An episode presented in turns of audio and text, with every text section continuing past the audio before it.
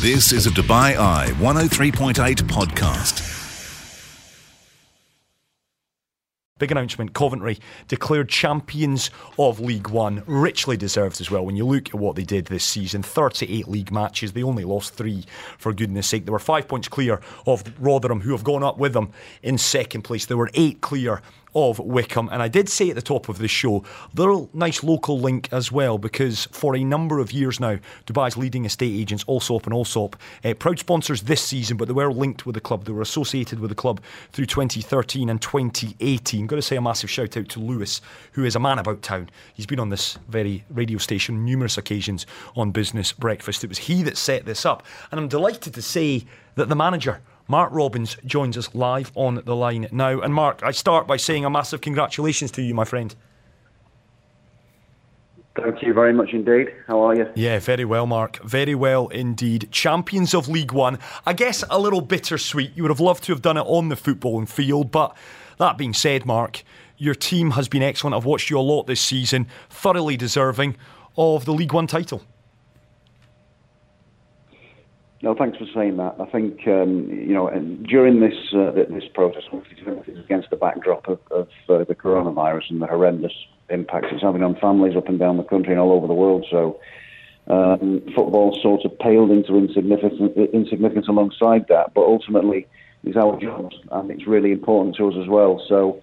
Um, it was it was important, yes, to finish the season off on the pitch. Had we been able to do so, but um, I've really enjoyed watching the players this season and training with the players, working with the players. They've, they've been fantastic. So they, have got the just uh, rewards, I think. And um, yeah, it is. It, it's a bittersweet. It's a little bit surreal, and it's not the conventional way of doing things. And hopefully, it'll never be uh, needed to be done again. Um, but ultimately, we were we were seven points clear of third. We were five points clear of second with a game in hand, and, and, and the football we played was was outstanding. And for me, nobody can take away or diminish the uh, uh, the achievement. Yeah, it was. Uh, it must have been surreal, Mark, as you say. And uh, I got to ask because the usual way of doing this would be to to have a great get together to celebrate in front of the fans, to celebrate, of course, in the dressing room as well. None of that was possible. How did you celebrate? Was there a, a, a bulk Zoom call going on? what happened last night? We've, we, have we have had We've had uh, we've had face-to-face contact, which has been brilliant. So we've we've managed to do that. Um, but also there was a lot of work going in because there was a lot of interest, as you'd imagine, and um, and plenty of work and, and, and, press to do. So that's continued into today. Um, but but really good because you can spread the message and, and obviously talk about Coventry City and and the importance to the city. Absolutely. A famous club, Coventry, of course. You'll hear from my accent, Mark. Scottish, Gordon Strachan, Gary McAllister when I was growing up. And then, of course, you had your Mustapha Hadjis and your Youssef Chippos. A lot of people out there will, will follow Coventry, will know Coventry. Of course, that 3 2 win over Spurs, that great Spurs side back in the 1980s. Give us a semblance, though. How much have you enjoyed working at the football club? Just how big is it? And I guess more than that, is now, is in terms of your ambitions in the short, medium, and long term, more success for the football club upcoming? It's it's an outstanding football club. I think I think the um, I came to I came back to the football club just over three years ago, and, and we were heading to League Two, which was uh, not where anybody want, wanted to be. The club was always synonymous with the top division when I was growing up and and, uh, and actually starting my playing career. Um, and it was only really in the last sort of eight to ten years that things have started to slide, and, and it's been a very, very difficult road back, and, and we've started that pathway. I think the first thing I'd say is that the, the, the turning point was the game at Wembley when we played in the Checkatrade game, where we took 43,000 supporters. Wow. It, it, was just incredible to see. Um, and the following season, we finished at Wembley again, the playoff final, and won that. And again, there was another 40 odd thousand supporters there, which just shows you the size of the, the potential of the football club. Um, th- those supporters have really bought into what we've been doing, and they have played a key role in, in the success that we're having at the moment, alongside the recruitment and the players that we've got, obviously, and you know the, the, the staff that I have. It, the, the, board have been brilliant and supportive. It, the whole thing has been. Um, I mean, it's been difficult to turn around. Don't get me wrong, but but since we've managed to just put the wood in the door and and block things up and turn things around, it, has been it's been fantastic. And hopefully we can continue that. Again, we're not one step away from the Premier League, even though we're one league away from them. We're still we're still a significant way and need to do some significant building work if we're going to if we're going to go and get back there.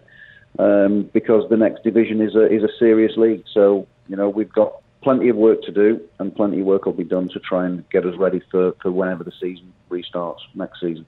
Well, that leads on nicely to, to my question, Mark, because we, we talk a lot about the, the jump up in standard between the Championship and the Premier League and the fact that the gap has perceptibly narrowed. We've seen teams get promoted from the Championship and have success in the Premier League pretty much straight off the bat. What about that leap from League One to the Championship? What needs to be done in this in what will be a very strange off season, I think, for all concerned. And and is that an opportunity perhaps for, for Coventry, given the fact that they've capped it now, or how are things likely to play out in the next couple of months, and how much work needs to be done to ensure that Coventry are immediately competitive in the championship?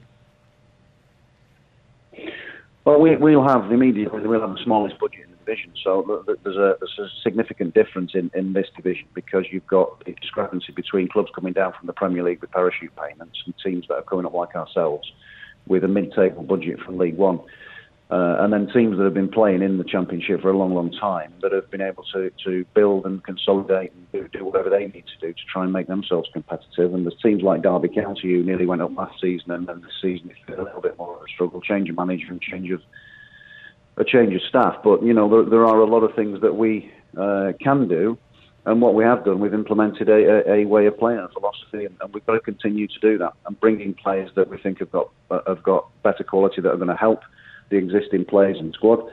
Uh, make us stronger and be competitive that way. So, you know, there's a lot of work to do, and we've got to make sure that that level goes up um, accordingly. And, and, and, the players, you know, they will understand because the training, the training uh, sessions and the the players that we bring in will uh, will take those training sessions up to a different level, and they have to stay there. They have to try and improve all the time.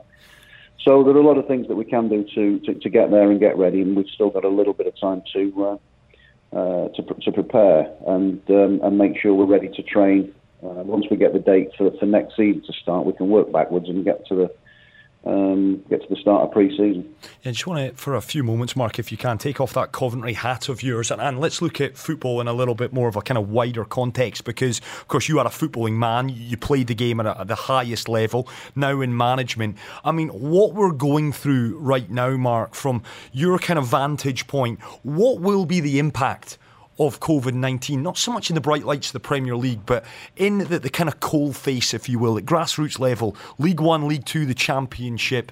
Will this have a, I guess, era defining impact? Well, I, th- I, think you know that clearly depends on on uh, uh, management of the disease of the virus to start with immediately. You know, we're looking we're looking at the, the, the return to training protocols, which is unbelievably detailed um, and expensive. Hence, hence the reason Leagues One and Two have, have curtailed. Um, it was just prohibitive without any support. So um, that's that, that's one. Um, the, the, the significant long-term impact will be how long it'll be before supporters can come back through the turnstiles, um, and how we get to as near normal as we possibly can.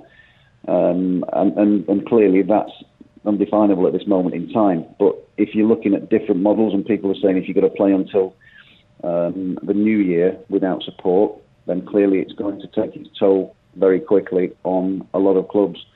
Um, unless there's a bailout package, which people are talking about, and government helping, and Premier League helping, and um, and those types of things. There's still a lot of uh, you know a lot of water to flow under the bridge yet, and a lot of a lot of things to play out before uh, any of that happens. But I think the curtailment of the two two uh, divisions, to, uh, the League One and Two, it gives people a little bit of clarity and be able to focus on other things like keeping clubs afloat and how you're going to do that with a bit more detail and a bit more clarity. So um, until we get to that point where we know that this disease is manageable, and uh, hopefully we're talking about uh, the, the uh, University of Oxford coming up with something to be able to manage the disease pretty quickly, and they're fairly confident that that'll happen, and they're fairly confident that, that actually, highly confident that there'll be a vaccine.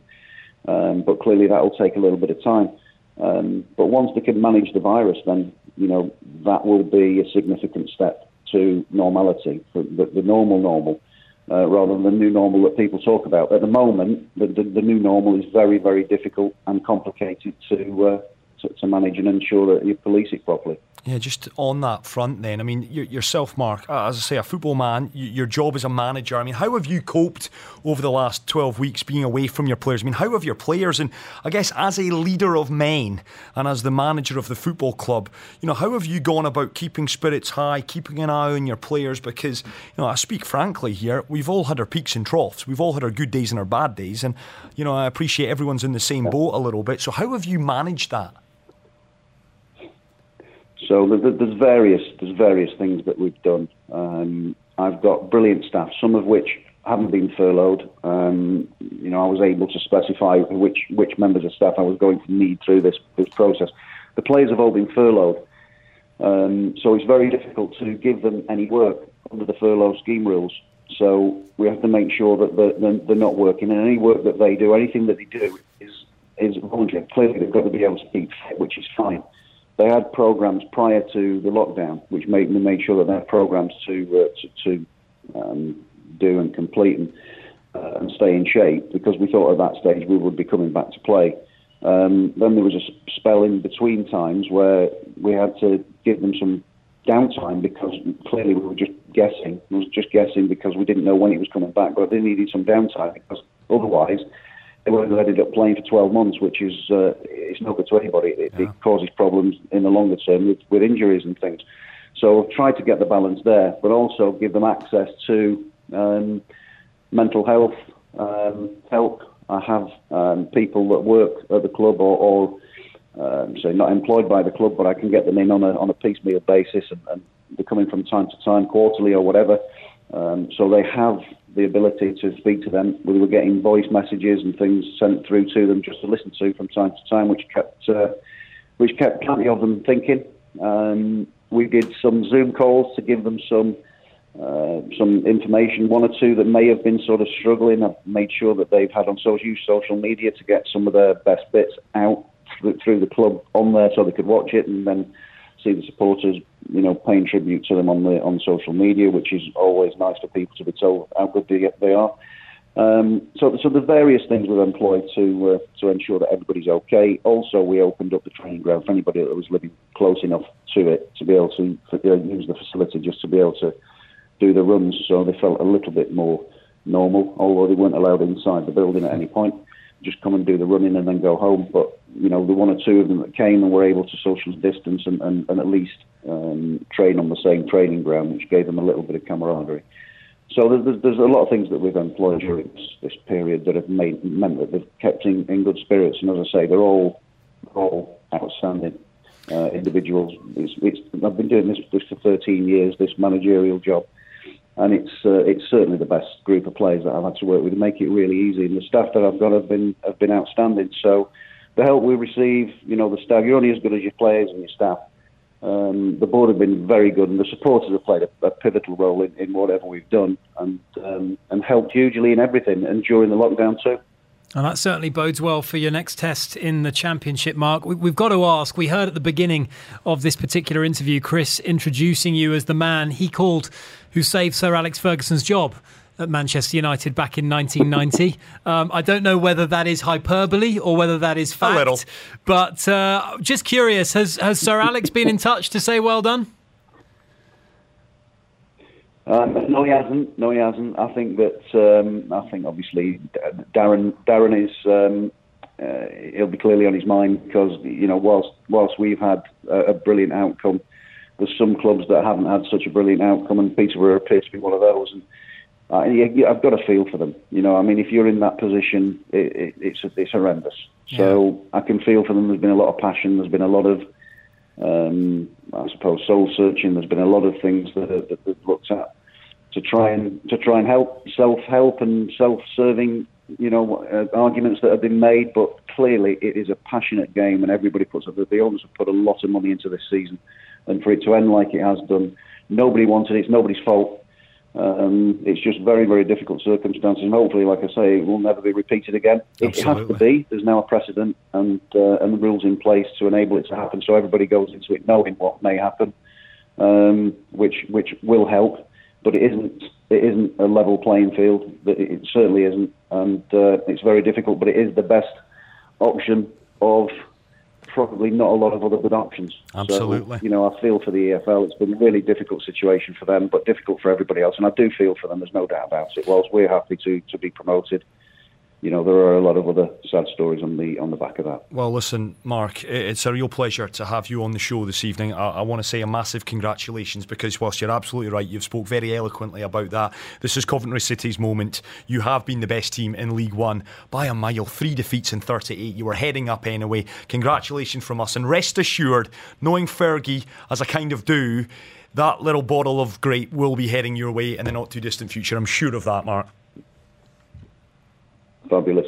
Thanks, really buddy. good to speak to you. Absolute Cheers, pleasure. Massive thanks. No worries. The voice there of Mark Robins, Coventry City manager. A massive shout out as well to Allsop and Allsop, the best, the number one real estate right here in Dubai, the estate agent, should I say. And uh, yeah, great to have Mark on the line. A Man United cult hero because he was downplaying it there a little bit, but he did save, save Fergie's job. 1990. Had they lost that at, City, at the City Ground, Rob. Fergie might not have won 13 Premier League titles. Who knows where Fergie would have been? Not to mention two Champions Leagues. Yeah, two Champions Leagues, few FA Cups in there as well. Oh, the glory years. Stay with us. Big thanks to Allsop and Allsop for sorting that out. Big thanks to Mark Robins as well. And we wish Coventry City all the very best in the Championship next season, folks. You've been listening to a Dubai Eye 103.8 podcast. To enjoy lots more from Dubai Eye in the United Arab Emirates, just go to DubaiEye1038.com or find them wherever you normally get your podcasts.